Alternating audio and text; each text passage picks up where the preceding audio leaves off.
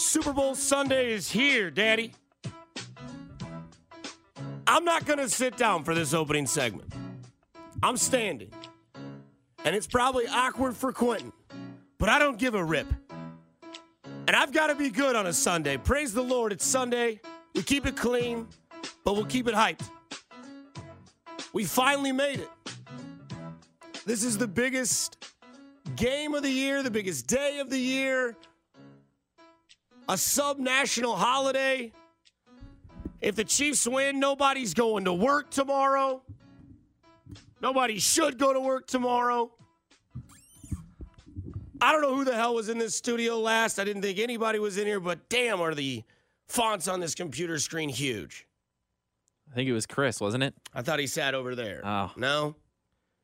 He's either blind as a bat or so. I mean, dude, the font is like John Knox Village people are here reading it. And that's not an insult. It might be for some, but it's really not. That's good. But we are here. The heck with it. Super Bowl Sunday, full loaded show. Everybody from the station, minus two, due to circumstances, will join the show today, but we've got substitutes.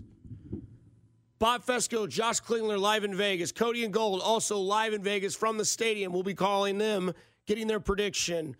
Drew Nixon, Rob Brenton, Quentin, JT, myself, Carly Ritter. Everybody's joining the party because it's Super Bowl Sunday, because of what this season has been, because of where the Chiefs are currently at.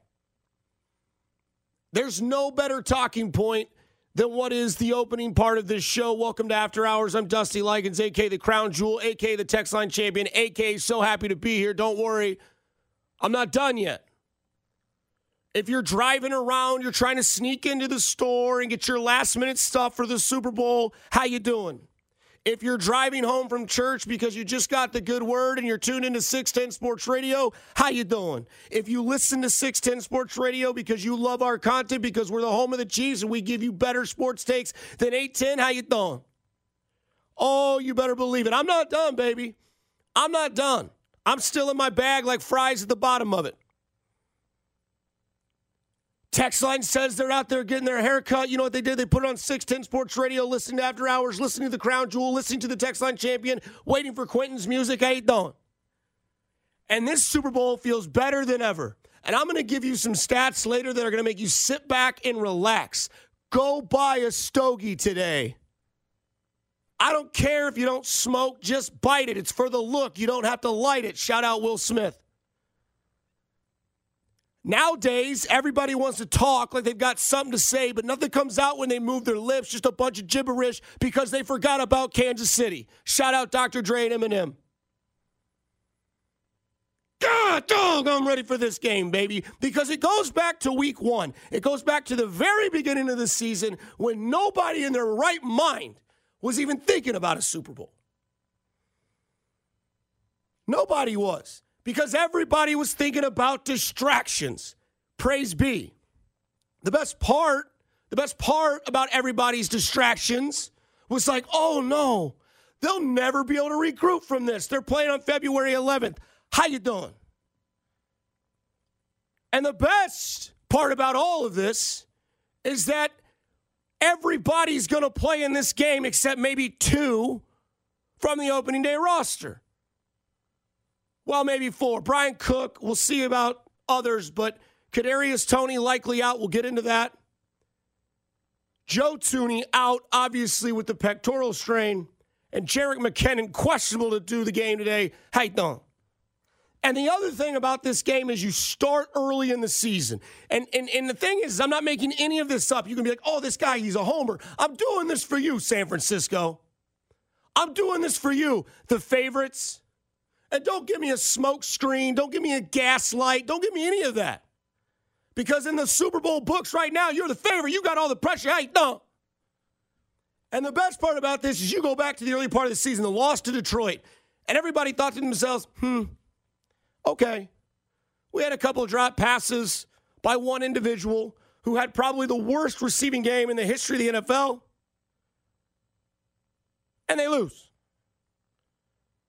They go throughout the season drops, drops, drops. What do we hear? Guys that we respect, Stephen A. Smith, Shannon Sharpe. This ain't the regular Chiefs. No, this ain't the Chiefs. This ain't this ain't Patrick Mahomes. He looks like he's having a down year. Well, when a down year is the Super Bowl, I don't know what you're doing. And Patrick Mahomes and the Chiefs go through the season and they drag themselves through the season and they listen to all of these loudmouth people say, I don't know. And they haven't even gotten to December yet. They haven't even been to December yet. And then all of a sudden, like I've told many people before, whether you've gotten your heart broken by a girl, I have many times, I ain't done, or whether you've gotten your heart broken because you got fired, or you got your heart broken because you lost a family member. You know what you probably did? After you broke into 100,000 pieces, you built yourself back up even stronger than your original self and you became better. That's what happened on Christmas Day. The best gift this entire town got on Christmas Day was losing that way to the Las Vegas Raiders. I thought. Because when they lost to the Raiders in embarrassing fashion, I was there. I saw it with my own eyeballs. I looked at the people that I was with, Mike and Nick. Those were the two guys I was with. I said, This is the worst Chiefs game I've ever seen, and I've seen them lose to Tebow. I thought. And after that game, Andy Reid and Patrick Mahomes, in my mind, I don't know this to be true. If I ever get the opportunity to ask, I will, I promise you. After that game, I believe Patrick Mahomes and Andy Reid had a conversation. And they said, look, man, we got to humble ourselves. What we are trying and what we think we can do is not working. And sometimes in life, that happens. Those are called divorces for the marriage couple. I've tried to love you. I thought it was going to work. We put together this dream. We got to come to reality. It's over. And that's what happened with the original offense of this season. Going into St. Joe, going into the midseason, going into the beginning of the season. We've got Skyy Moore, we've got Kadarius Toney, we've got all these guys. We think we can make it work. We can smoke screen a Watson and an MVS in there for about four targets. Didn't work. You know what did work? Something that rose from the ashes in Rashee Rice. The ironicness or the irony of all of this is that you started the season with guys that had been here before that you thought were going to make the turn and they didn't. And the young buck that you drafted out of SMU in the second round that you traded Detroit with became your leader in the receiver room. Put his hand up and said, I can do it. You ever seen the movie Holes? Shia LaBeouf, young kid, the teacher, Patricia Arquette, she's got that one guy, and he's like, I can fix it. That was Rashee Rice. Hey, Pat, throw me the ball. I can get it. Hey, Andy, feed me more. I promise you, I'm a rook, but I can do it. Feed me more. And they did. And Andy Reid humbled himself. Patrick Mahomes humbled himself. And they developed what is this offense with the help of somebody in Isaiah Pacheco and your veteran leader and your big dog, Travis Kelce. And we'll talk about Kelce and Mahomes and Andy Reid and all three of them a little bit later and what this game can mean for them. But we continue down the path of what the season was. And then you remember, right? New England, Kadarius Toney, another chance. Off the hands pick. Mahomes a little frustrated. Have been frustrated in the Buffalo loss. Kadarius Toney lined off off sides. That was the last time you saw Kadarius Toney. Was in that New England game. And that's okay. And after that, after that Christmas Day game, you get to the New England game, and then all of a sudden, here comes this hogwash, bull junk conversation. Well, there's there's a chance the Denver Broncos could win this division. Give me a break. And then you got more help. You know what I mean? You break into a thousand pieces, you put it all back together, it comes back stronger. Thank you, Ja'Marr Chase.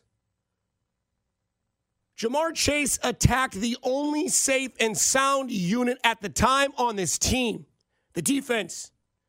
Does anybody stand out about this defense? If I'm being honest, not really. That was the quote.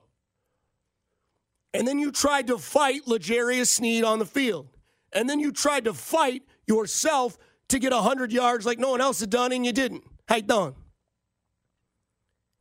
And when you go past that game, you listen to guys like Pete Sweeney, who were in the locker room, Nate Taylor, who was in the locker room, and said after they won that game against Cincinnati, solidified themselves the three seed and AFC West champions for not a one, two, three, four, five, six, seven, but an eighth consecutive year.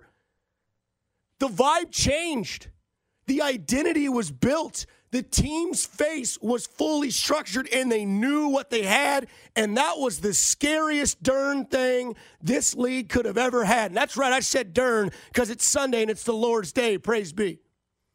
And the thing about this is that when they did that and they developed that and they shut Cincinnati up, they won their division and they knew no matter what, they were in the playoffs, stuck like glue. I got a hawk staring me at a tree right now, just eye to eye. I just had to say that. And after that moment, when they poked the bear and the Chiefs self humiliated themselves, and some jackwagons went on air in local radio, not this station, mm-mm, mm-mm. The other one that starts with an eight thought, well, it's been fun, but sometimes you don't make it. Sometimes you have to realize it's not always going to be the way it goes. Hey, guys over there, how you doing? And the best part about it is that we're not even to the best part of the season. I got you fired up. I hope you're ready to go because now it gets even more intense. And if you don't know who I am by now, my name is Dusty Likens, and they call me the crown jewel, and this is why. Because then the narrative gets better. And you can sit here and say, national media that Kansas City's gaslighting this, but I'm going to give you some hard edge facts as to why this is the best part of the season. The Chiefs are the three seed, which means everybody had the same thought. Okay, we're going on the road for the first time ever. Oh, gosh, the road. Oh, the scary road, the unknown, the road less traveled. Shout out Robert Frost. I really hope that's his name that wrote that. And they got their first game. They got a first game in Kansas City when it was negative 30. And it's not their fault that they won their division, so they got that home game. Miami, they're the ones that fumbled everything and just really crapped the bed the rest of the season. I done. And the Chiefs embarrassed Miami. Yes, embarrassed Miami. They scored seven points a season low. They were 1 of 12 on third down, season low. They had 158 yards on offense, a season low, and they averaged 400. And they looked lost. Their coach looked like Rudolph. Andy Reid had a frozen mustache of fear that no one knew if it was snot or spit, but they didn't care. They just knew it was iced out. And then the inevitable happened. Oh my gosh oh my gosh, Patrick Mahomes is going to have to go on the road to Buffalo where they can't play games in the snow. But they build outdoor stadiums off of a frozen lake that gets a lot of snow. And what happened? What the heck happened? They went into that game, and Josh Allen could only run the ball and throw it behind the line of scrimmage. And they got him out of character, and Patrick Mahomes won, and fans were so mad. He's so oh, they're so mad. I'm gonna throw I'm gonna throw a snowball at Patrick Mahomes. I'm so mad. Do it. I love it. And then, oh, it gets better. It gets better. I don't give a rip if I'm against the clock. It gets better. Oh, now, oh no, the AFC Championship game isn't going to be played in Patrick Mahomes' house. Let's see how good he really is. Because you know what he's going to have to do? He's going to have to play the number one defense. He's going to have to go against the MVP. He's going to have to go against a team that runs the ball. And you know what's been the kryptonite for the Kansas City Chiefs? Running the ball. You know what the Baltimore Ravens didn't do? They didn't run the ball.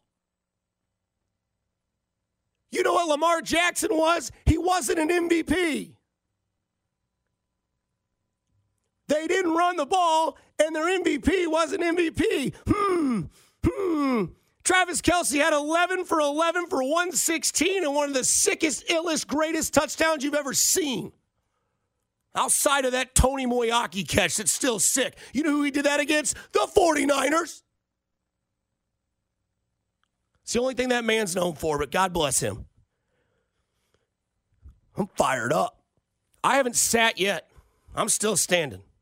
And the other best part about that game was that Baltimore was never in it. And everyone said, you know what Baltimore's going to do? They're going to run the ball. They're going to keep the ball out of Patrick Mahomes' hand, and they're going to run time of possession. You know who didn't do that? Baltimore. You know who did do that? Kansas City. You know who's in the Super Bowl now because of that? Kansas City. And now you play the 49ers as if all of what I just told you, of all of that that I just said, wasn't enough to think that someone with a brain would think, oh my gosh, I don't want to play that team. They seem like the favorite. No. We're going to put plus two on their side of the board. And now we're going to get the Kansas City Chiefs as underdogs, as villains, as gaslights, as the favorite in everybody else's mind on a game today. And it kicks off at 5:30. How you doing?